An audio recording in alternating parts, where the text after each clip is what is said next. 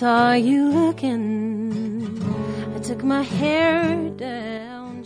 ¿Qué tal, amigas y amigos? Hoy empezamos un nuevo proyecto, una nueva idea, un podcast que después desde Selfos con Amor, pues eh, teníamos que repensar un poco hacia dónde iba la, la propuesta y hemos pensado en estrenar este, esta sección, este espacio de entrevistas, entrevistas en profundidad con eh, gente, con alguien eh, relacionado con el mundo del fútbol que nos pueda, que nos pueda aportar eh, pues una mirada distinta o, o que tenga algo que contarnos. Este espacio se va a llamar Un Café en Calgary. ¿Por qué? Pues porque en Green somos muy amantes de- del café, del buen café, y porque Calgary la verdad es un sitio recóndito, de los que nos gusta y, y lejano, y como nunca hemos estado, nadie de MI, pues, pues le hemos decidido ah, bautizar así.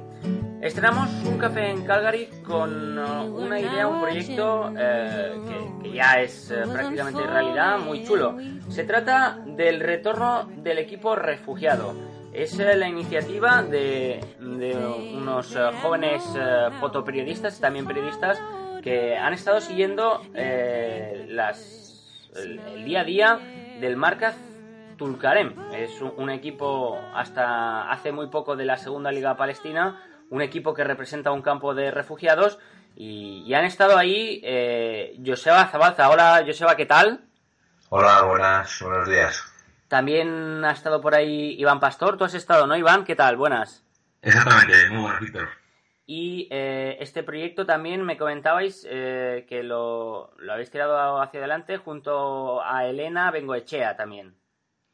Exactamente, exactamente. Elena Coche es una periodista que no puede estar ahora en estos momentos. A ver, eh, contadnos un poco. Un equipo de un campo de refugiados, una idea, ir allí y fotografiar lo que es el día a día de, de este equipo, o lo que era el día a día de este equipo. Supongo que más allá de en términos futbolísticos, para, para que la gente supiese eh, un poco, como muchas veces hemos contado, el, fútbol como reflejo de lo que es la vida, en este caso de, de la gente que vive en un campo de refugiados.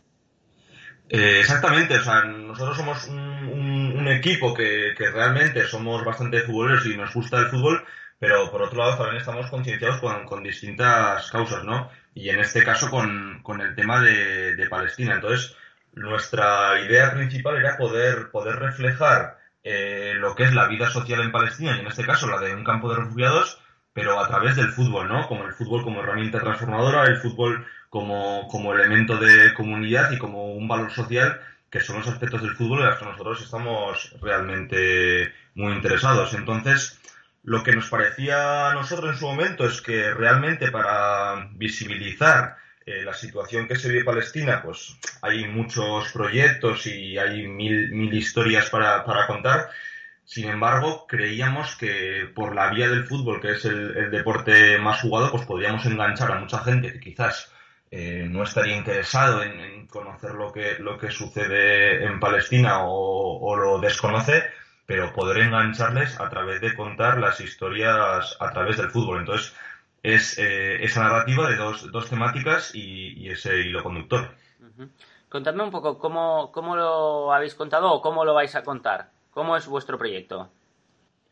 Bueno, nuestro proyecto, como bien ha dicho Iván, eh, se trataba por un lado de, de, de- de hacer, de, de ver fútbol, ¿no? De, de- de- de el- ese fútbol que, que, que no es el fútbol europeo, ese fútbol que es un fútbol pobre, es un fútbol que se juega en muchos casos casi por amor al deporte en vez de por unos sueldos estratosféricos. Entonces, por un lado, bueno, el Marcas Tulkarem es un equipo que estudia en campos refugiados, tienen muy poquitos recursos económicos, siempre tienen problemas, incluso a la hora, es un equipo profesional, pero siempre tienen problemas a la hora de poder llegar a los salarios, que tampoco son, son los salarios, eh, digamos, estratosféricos, ni mucho menos, es el trabajo de cualquier, de cualquier obrero en una fábrica de aquí, y por un lado estaba la temática del fútbol, ¿eh? Yo soy un, yo creo que como Iván también somos un poco futbolistas frustrados, entonces lo que queríamos, o por lo menos yo como fotógrafo quería hacer por un momento, o he querido vivir lo que es la vida de un equipo profesional por dentro, de un equipo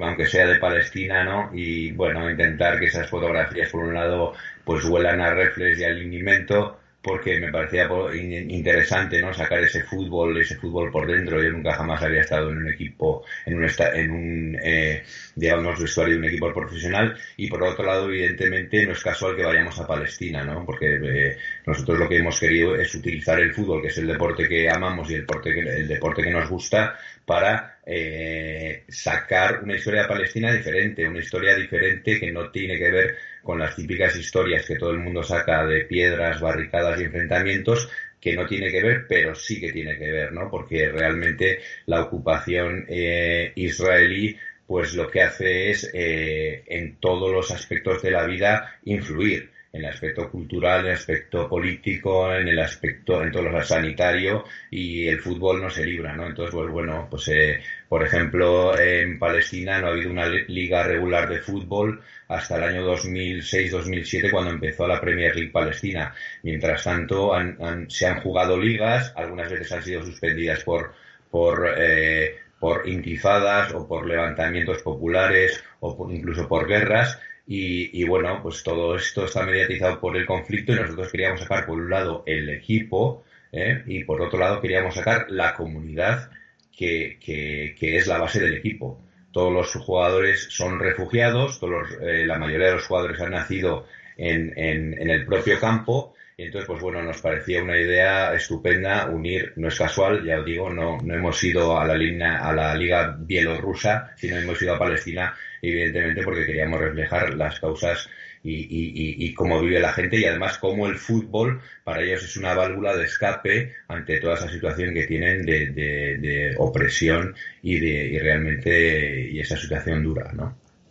Me ha llamado la atención una cosa que has comentado, Joseba, por eso de, de los marcos mentales que a veces nos eh, creamos, ¿no? Los que eh, pues estamos eh, enfrente del, de la televisión o, o, los que leemos unos cuantos tweets. Y es que eh, dices eh, que este equipo es, es, profesional dentro de las limitaciones que pueda tener, pero, pero al menos eh, confieso mi ignorancia, ¿no? De, no poder imaginar que, que un equipo hasta entonces en la segunda liga palestina pudiera ser profesional.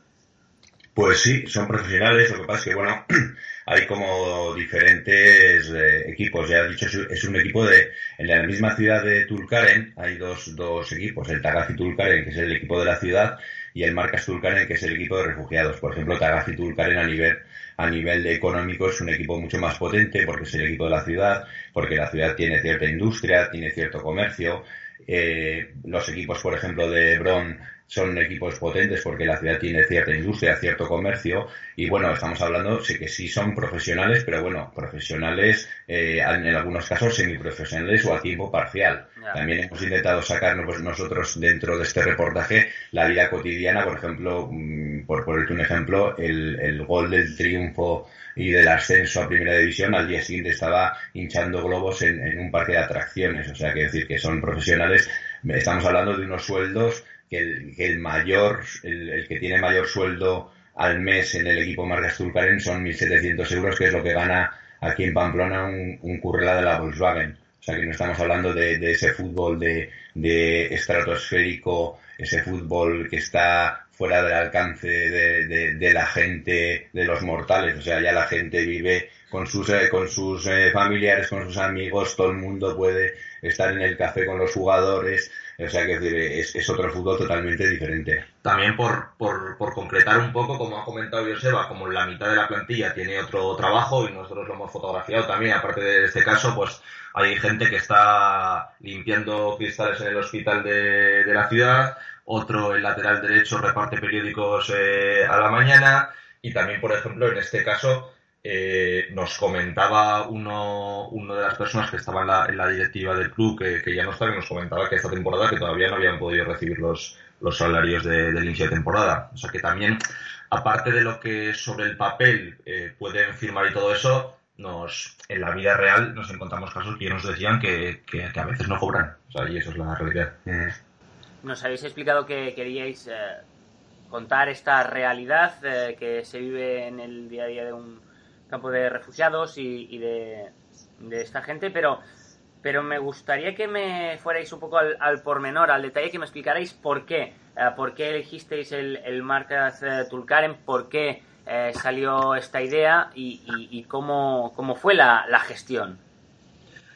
Sí, pues el germen de, el germen de, toda esta idea, por remontarnos a los inicios, fue en unas jornadas que se hicieron en Pamplona hace, hace tres años, que se titulaban También nos robaron el fútbol, en las que un poco, bueno, pues en unas jornadas con documentales, con charlas, incluso vino Ángel Capa a dar una charla sobre su visión del fútbol, y eran unas charlas en las que se ahondaba un poco sobre, sobre los germen del fútbol, se debatía un poco sobre el aspecto del fútbol como negocio y, así, ¿no? Entonces, sobre esa, sobre esas jornadas salió este, este equipo, sobre la idea de, de Joseba de hacer, de hacer una, de hacer una historia sobre fútbol en Palestina, en base a, en base a una historia que, que había, que había escuchado sobre un jugador de fútbol palestino que había hecho una huelga de hambre y después, eh, después de eso ya no pudo volver a, jugar a fútbol y, salió esta idea de narrar la, seguir la vida diaria de un equipo de fútbol en, en Palestina, ¿no?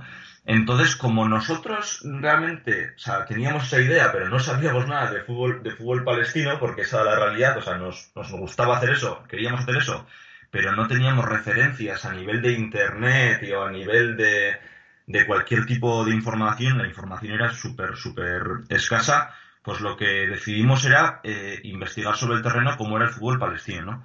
Entonces, en este caso, eh, yo previamente me fui tres semanas a Cisjordania a ver fútbol, a, ver diferentes equipos, entrevistarme con sus, con sus directivos, ver partidos y así, para así poder elegir un equipo, un equipo de fútbol para seguirlo, ¿no? Entonces, dentro de todos los equipos que vi y, partidos, lo que realmente nos interesaba era ese componente social eh, mezclado con el, con el fútbol, ¿no? Entonces, en este caso, pues había equipos potentes, más potentes, la primera división de Hebron, pero elegimos el Marcas Tulcaren por diferentes razones. Una de ellas fue también la afición, una afición muy colorida, eh, muy pasional, con un equipo que realmente, como contaba Joseba, hay dos equipos en la ciudad, el Tagafi y el Marcas, el Tagafi está en primera división con más poder económico y el Marcas está en segunda división con menos poder económico, sin embargo, es el que tiene más convocatoria social, ¿no? Es el que equipo que más masa mueve y además más, más histórico, porque dentro de todos los campos de refugiados, todos se llaman Marcas Tulkaren, Marcas Amari, Marcas Balata, Marcas es como se, llama centro, centro deportivo, mm. sin embargo, como al Real Madrid, si dices Real o Real Sociedad, te refieres al Real como al Real Madrid, cuando en, en, Cisjordania dices marcas, te estás refiriendo al Marcas Tulcaren, porque es el, equipo con más historia, ¿no? Después, por otro lado, por ser un equipo de un campo de refugiados. Es una realidad que nos gustaba, que nos gustaba contar. Entonces eso nos parecía interesante, un equipo de un campo de refugiados. También porque en Tulcaren hay una población negra, es la, único, la única ciudad de, Cisjordania con una población negra súper importante, casi la mitad de jugadores son de población negra y esa es también otra realidad que, queríamos contar, que nos parecía eh, curiosa. ¿Ah, sí? ¿Y por qué? ¿Por qué hay tanta población negra?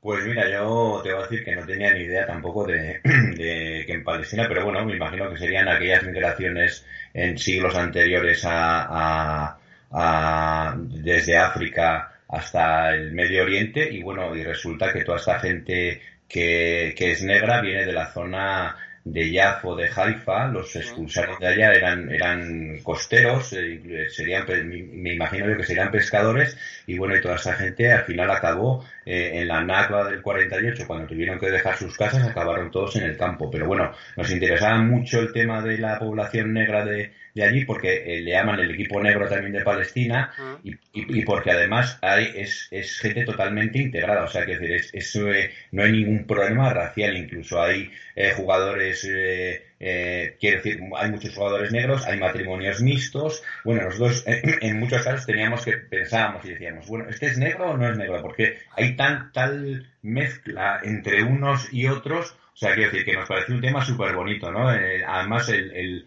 fútbol de esa manera y, ese, y, esa, y esa población negra que estaba totalmente integrada con, con, el resto de la población. Sí, sí. Eh, eh, perdona, Iván, creo que te había cortado. Es que me, me parecía muy interesante este tema, perdona. Claro, no, no, no. Y, el último apunte de, de, las razones por qué marcas también por ese fútbol modesto, o sea, por el hecho de estar en segunda división y contar, pues, pues las, las peripecias, por así decirlo, de un equipo, de un equipo en segunda división comentáis que vivisteis el, ascenso. ¿Cómo fue el ascenso? O antes de cómo fue el ascenso, ¿Cómo es un partido del Marcas Tulkarem? Pues un partido del Marcas Tulkarem, eh, por hacer un símil como es la, vida en Palestina, que es como una vida como muy, muy de, de, decir de pasional de, eso de, montaña rusa no de arriba hacia abajo alegrías tristezas pues la verdad que, el fútbol allá es muy pasional y, llega al límite de que, de que son tan pasionales de que, por ejemplo, eh, partidos que he visto yo, no tanto del Marcas Zuccarello, sino de cualquier partido de la Liga Palestina, ¿eh? de que, por ejemplo, eh, estén perdiendo 0-3 para el descanso y que para el descanso se haya ido la mitad de la gente del campo. O que eso, cuando te haya una victoria, pues todo el mundo súper eufórico. O que es el día del ascenso que nosotros nos tocó vivir y el campo se movilizó, eh, el, campo de, el campo de fútbol estaba lleno y había gente subidos en los edificios aledaños, había una marabunta de gente espectacular, pero luego igual vas a un partido de la liga regular y, el campo está a la mitad, ¿no? Entonces un poco esos, esos altibajos y pues reflejo de esa, de esa, de esa pasión, de esa pasión que tienen. Sí, y luego además, bueno, pues nosotros vivimos eh, y lo comparamos como somos de Pamplona, vivimos un, un, ascenso que fue para nosotros como casi el descenso de Osasuna en Sabadell, que nos salvamos de milagro en los últimos momentos, pues vivimos una cosa así, porque el último partido además eh, fue histórico allá en la ciudad porque se jugaban el ascenso contra, ellos iban los terceros, se jugaban el ascenso contra los segundos, o sea, el que, el que ganaba eh, subía a primera división, a esto solo les bastaba con la victoria y a ellos con el empate les era suficiente. Y entonces en el minuto 70 marcaron los otros, ¿no? Entonces, bueno, nosotros ya pensamos que eh, esta historia palestina iba a tener un final un poco más triste, pero bueno, en el minuto 85 marcaron de penalti, en el 89 el goleador se dio la vuelta y le pegó un chupinazo que pegó en el poste y luego en la espalda del portero y entró y bueno, y se desató el delirio porque aquello era eh, la gente saltando al campo, saltaron eh, eh, los aficionados, unos con unas sillas de ruedas, bueno, fue una cosa impresionante. Y, que la tenéis toda en, en fotografía, porque os iba a preguntar ahora por vuestro proyecto, todo este material, si no lo tengo mal entendido, eh, habéis hecho un proyecto de crowdfunding, lo habéis conseguido la primera parte del dinero y creo que ahora vuestra idea es editar un libro y posteriormente estáis planteándoos una exposición. Sí, sí, sí. Y lo importante, o sea, son dos fases. Estamos en la plataforma Goteo. Entonces teníamos 40 días para, para poder conseguir la primera, la primera pata del proyecto, que es muy importante, que es, que es el libro, hacer una publicación para que, para que quede plasmado ahí, porque bueno, las exposiciones pasan, pero, pero los libros quedan ahí en las estanterías para, para el futuro. Pero sí, nuestra intención es eh, hacer una exposición, una exposición eh, que sea itinerante y de una manera eh, dar a conocer el fútbol en Palestina, dar a conocer la realidad palestina y, mm, por otro lado, intentar alrededor de esta exposición montar jornadas o montar ciclos sobre fútbol, sobre fútbol popular, sobre fútbol y solidaridad, sobre todo, todo este tipo de cosas, ¿no? Entonces, pues bueno, ahora estamos en la segunda fase del crowdfunding y bueno, estamos contentos porque eh, creemos que la gente ha entendido el proyecto, o sea, que creemos que ha entendido, porque algunas veces a la gente del, mundo de la solidaridad, cuando le, tocas el fútbol y empiezas a, y empiezan a decir, jo, el fútbol, ese mercado, ¿no? El fútbol mercado, el fútbol global, eh, todo el mundo, el fútbol le vuelve loco, el opio del pueblo, etcétera, etcétera. Bueno, nosotros pensamos que el fútbol puede ser también transformador y que puede ser una manera muy buena de, dar a conocer eh, las historias, ¿no? Las historias de la gente, ¿no? Entonces, pues bueno, para nosotros eh, hemos apostado por eso, hemos apostado a hacer una historia palestina a través del fútbol y creo que la gente ha entendido cuál es el proyecto. Tenemos varias charlas, ahora vamos a ir a Bilbao. Eh, estamos con, diferentes grupos eh, moviendo de fútbol popular, eh, con, diferentes clubs que han, que, han ayudado a poniendo material, Osasuna, la Real Sociedad, la Atleti Bilbao. Entonces, pues bueno, vamos poquito a poquito haciendo y llegando a, a, todo esto. Y siempre, siempre, como ha dicho antes Iván, pensando en que todo esto al final pueda revertir tanto en el club como en la comunidad. No queremos que Marcas Turcanes se convierta en el Real Madrid allá, pero sí que, por ejemplo, pues bueno, nos, pues nos encantaría conseguir un convenio con algún equipo de aquí, pues aunque sea para material o, para hacer una escuela de fútbol o para que, que, revierta en el campo, ¿no? O sea, al final nosotros, eh, pues bueno, que lo que queremos al final es que también pensamos que la fotografía, el periodismo puede ser transformador y puede transformar y por medio de este tema intentamos eh, transformar o, o, por lo menos ponerles en un lugar en el mundo para empezar y luego después eh, si podemos y, y, puede revertir todo esto en la comunidad o en el equipo estaremos encantados. Genial, interesantísimo. Ya para acabar, eh, me gustaría preguntaros por el nombre, ¿por qué habéis elegido este nombre para vuestro proyecto? Bueno, pues el, el nombre eh, Marcas Tulcar en el retorno del equipo refugiado es pues, pues eh, el tema es que retornaban a primera división ¿eh? retornaron a primera división, nosotros pudimos verlo, entonces el retorno es el anhelo que tenían ellos porque Marca Historien, Marca es un equipo histórico, de hecho tiene una liga palestina ganada en el 84, es un equipo, mm, es como nuestro Sasuna, de sub y baja, pero bueno, pero, pero se puede decir que es un equipo histórico palestino y luego el retorno también porque queríamos hacer mención a ese retorno de los refugiados. O sea, eh, todavía hay gente que en Tulkaren tiene la llave de su casa eh, de la cual expulsaron en la Nakba de 1948. Más de 700.000 palestinos fueron expulsados de sus eh, casas de origen, de sus hogares, y bueno, de hecho, desde algunos eh, edificios de Tulkaren, de los más altos, hay alguna gente que puede ver sus casas, lo que eran sus casas, las casas de sus antepasados, en las cuales, bueno, pues ahora viven los colonos israelíes. Entonces, bueno, la gente sigue apostando por el retorno, la gente sigue manteniendo su llave, y bueno, eh, nos parecía muy bonito eh, hablar de la palabra retorno por un lado por el equipo y por otro lado porque son refugiados y lo que anhelan la, la verdad es retornar a sus tierras. Muy bien chicos, pues la verdad que tiene una, una pintaza ¿eh? vuestro proyecto. No sé si me estoy dejando algo, algo que queráis comentar. No, para nada, yo creo que, que, hemos tocado todo y luego ya las historias más personales, que tenemos un montón de, de historias, tanto como es la, propia vida en Palestina, pues con sus, con sus tragedias, sus, historias personales, pues eh, también las narraremos en el libro, ¿no? Aparte de ese seguimiento, también, pues lo que queríamos contar era historias, ¿no? Mini historias de eh, hablar con un jugador de fútbol a cuyo, cuyo tío, pues, eh, lo mataron, eh, cuál es, por qué se llama el nombre del estadio de fútbol así, que esa es una historia que, desarrollamos en el, en el libro. Entonces eso, pues, eh, que realmente queremos contar como diferentes, diferentes historias también. El presidente de, del equipo ha estado cinco años en la cárcel, el vicepresidente siete, el entrenador de porteros estuvo 20 años en la cárcel, el estadio Yamal Gaem se llama así porque a un chico que estaba jugando un partido allá a nivel aficionado eh, entró la policía secreta israelí cuando se disponía a sacar un cornel le, lo, lo ametrallaron y lo mataron. Entonces, eh, por eso se llama el estadio. O sea, esas historias que, que tienen que ver con el fútbol, pero que tienen que, ver también con la realidad de, de, Palestina.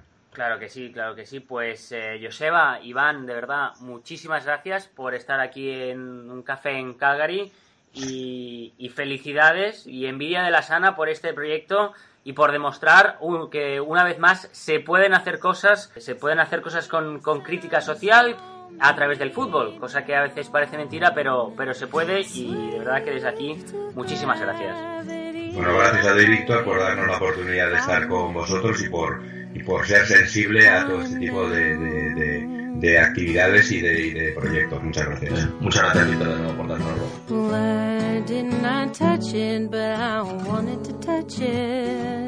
Blue flame straight from the heat. You knew it would burn me, but at least that is something. I stayed on the edge of my seat.